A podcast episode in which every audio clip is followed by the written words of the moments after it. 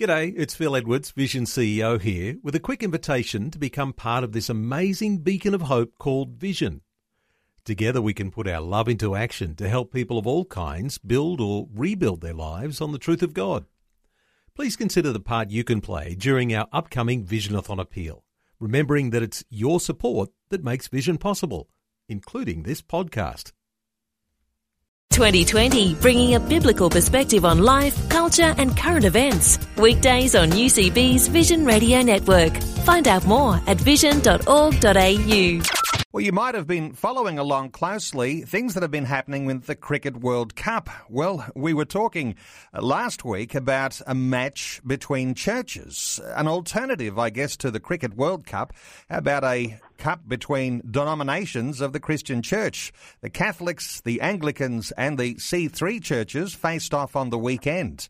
And uh, we're going to talk about that match, and you might not have heard who won between the Catholics and the Anglicans and the Pentecostals. Uh, let's have a chat with Chris Melville, who was the scorer on the day. Hello, Chris. Welcome along to 2020. Thank you. Thank you for having me.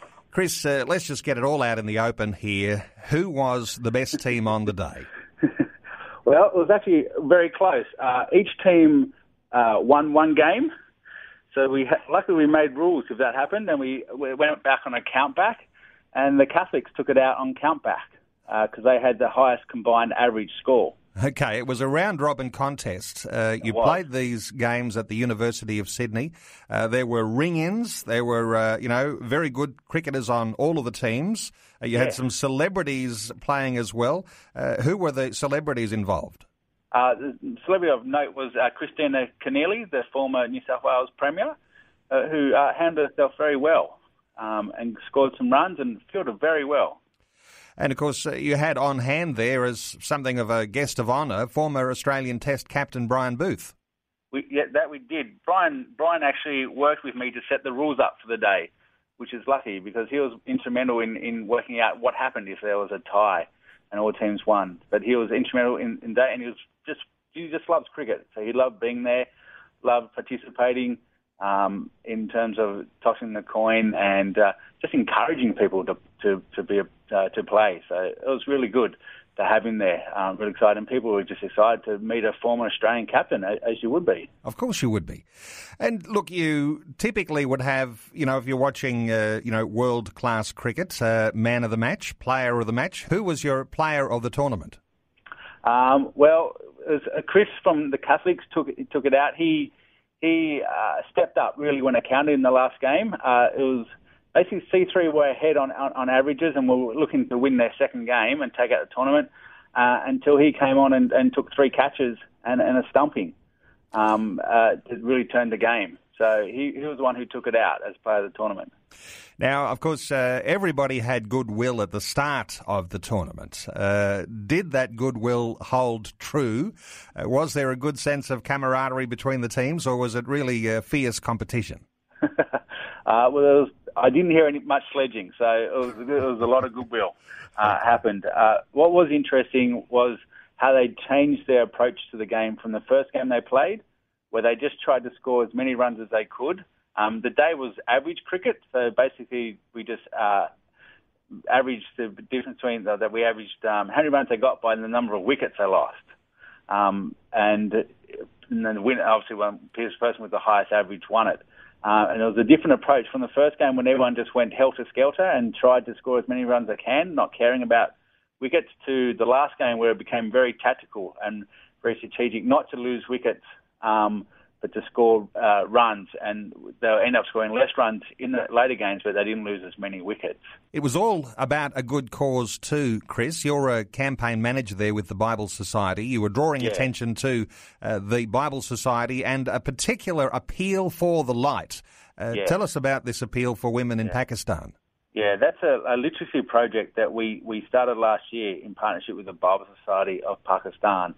It's one that will encourage women uh, who haven't had the opportunity to be educated to be educated uh, using biblical materials. Um, and we've had amazing results in the first year with over 4,000 women being educated. Um, it's really hard. Uh, they live in different, difficult circumstances. So uh, and often are the last person to be educated in a, in a family. Um, so we're just so proud that the people are so supportive uh, of this project. Um, and they live in Pakistan, which is really difficult. Um, as, as you might know, recently the bombings in Lahore um, that targeted two Christian churches. Um, so they live in difficult circumstances, and so we're just so happy that we can support the Bible Society of Pakistan in in enabling women to be educated, and what's better, educated uh, using biblical materials. And uh, many of them, uh, when they complete the course, uh, get a Bible that they can read and read to their families, which they often do and we often hear of. So it's just really exciting stuff.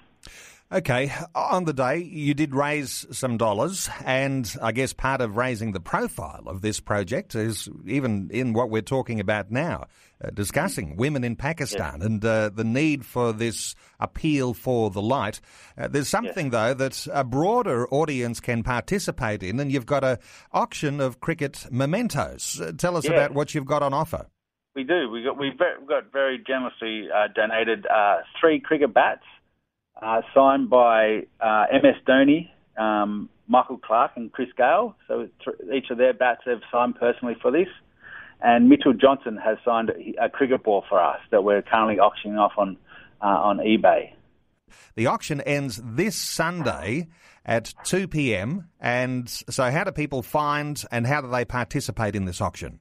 They, they just need to go to the eBay site uh, and type in Bible Society or one of the names, Michael Clarke Cricket Bat, and they should be able to, to find it there.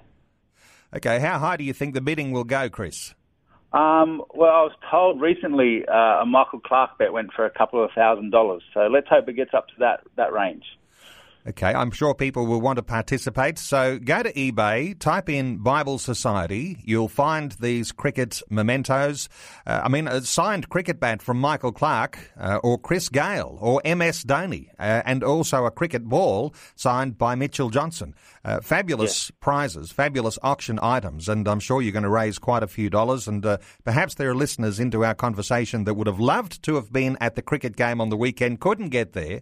Love what you do at the Bible Society love the idea that there are campaigns uh, that put reading materials into the hands of women in Pakistan so that they can be educated according to the biblical foundations. Look, a wonderful organisation that you're a part of, the Bible Society. Chris Melville, thanks so much for being with us today on 2020. Pleasure. Like what you've just heard? There's more great podcasts, or you can listen to us live at vision.org.au. And remember, Vision is listener supported. Your donation of any amount will help us continue connecting faith to life. Learn more or donate today at vision.org.au.